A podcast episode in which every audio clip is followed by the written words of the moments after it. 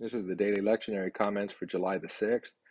We're going to look at the uh, covenant renewal under Joshua in uh, Joshua chapter 24, and we're going to look at the uh, beginning of the first missionary journey in Acts chapter 13. Okay, Joshua chapter 12, uh, excuse me, 24. This is the final chapter in, in Joshua, and it's a very important chapter uh, because it draws to a conclusion everything that began with the call of Abraham and finishes with the people of God, more or less settled in the land of Canaan. God has fulfilled the promises that he made to Abraham. And with the uh, passing of the baton from Joshua, who was about to die, to the next generation, um, that part of, of the story of God's people is complete. The first half of this chapter for that reason, is taken up with history. If you look at uh, verses 2 all the way through uh, verse 13, you'll see that this is a recitation of the specifics of the history that brought the people here. Okay?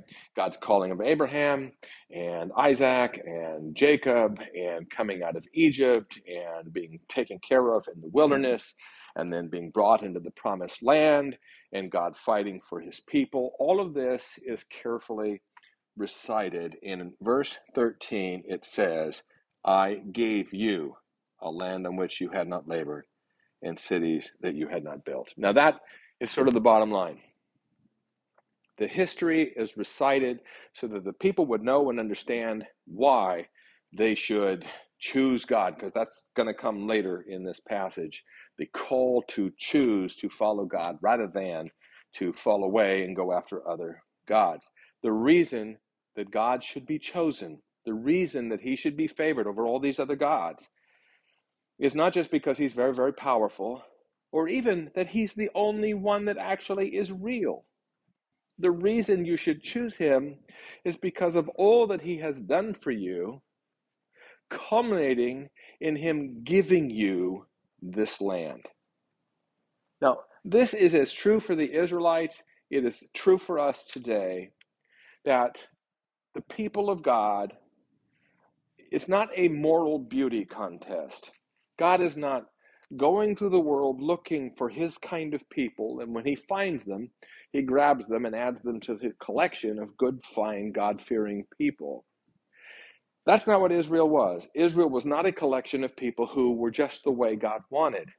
They were the people to whom God gave this land to whom God gave this covenant, to whom God gave freedom from Egypt. And because he had done all these things for them, they are his people, and he has every right to expect them to choose him, to follow him, and to uh, completely abandon and stay away from all other gods. It's the same for the Christian. You and I have what we have our life our property, and most especially our life with God and all the promises of baptism because God has given them to us. We haven't been selected from among the people of the world as particularly worthy of this.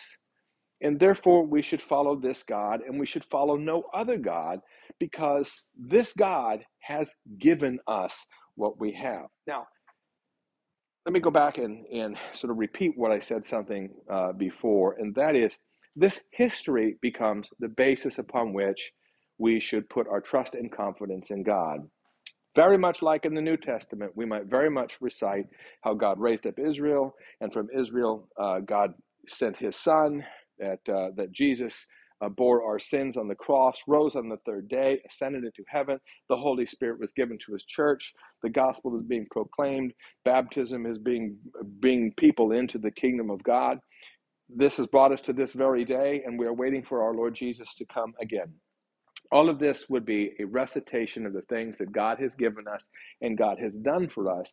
And on the basis of this, the things that God has done for us, the things that God has given to us, we should choose him willingly to follow him and stay clean away from all of the gods, whether they were real or whether they were false. They have done nothing for us to deserve that we should give them any attention at all. And that's why uh, Joshua says, um, uh, you know, choose this day whom you will serve. This is verse 15. Whether the gods of the uh, that our fathers served in the region beyond the river, or the gods of the Amorites in the land that you dwell. As for me and my house, we will serve the Lord.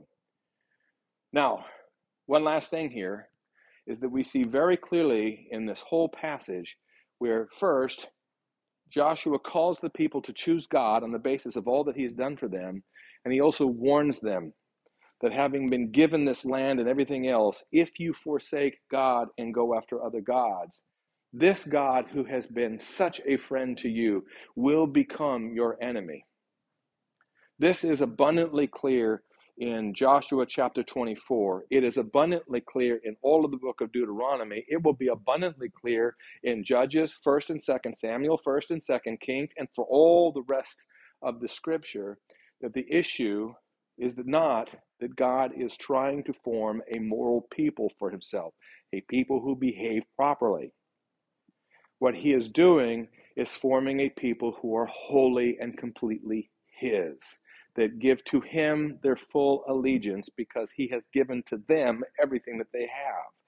The story of the scriptures is not moral people becoming more moral, but it is people who have a tendency to chase after other gods being called by God over and over again to give their full allegiance to Him, and a series of warnings and promises and punishments and disasters as the people do or don't follow the God who has given them everything.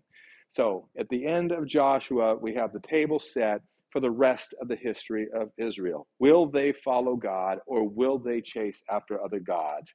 And that will be the theme of everything else that we read. Acts chapter 13 kicks off the second half of the book of Acts, and it also begins in earnest, something for which Luke has been laying the seeds for a long time. So prior to this chapter, we had Philip's uh, exploits with the Ethiopian eunuch. We had the conversion of Saul of Tarsus. We had Peter and Cornelius and that household of Gentiles. Then we were introduced to the congregation in, in uh, Syrian Antioch, uh, an entirely Gentile um, uh, church.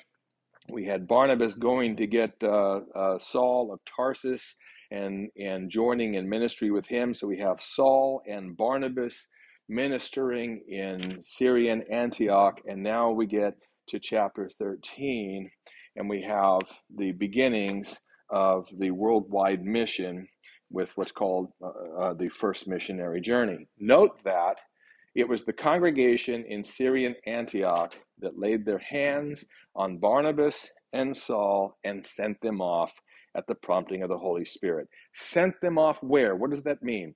It means that the congregation provided them money and resources and support and sent them out to preach the gospel wherever they may go. And they went to Gentile territories. The first place they went was to the island of Cyprus, which was off the coast to the west of where Syrian Antioch is. You note there that for the first time we are told that Saul was also called Paul.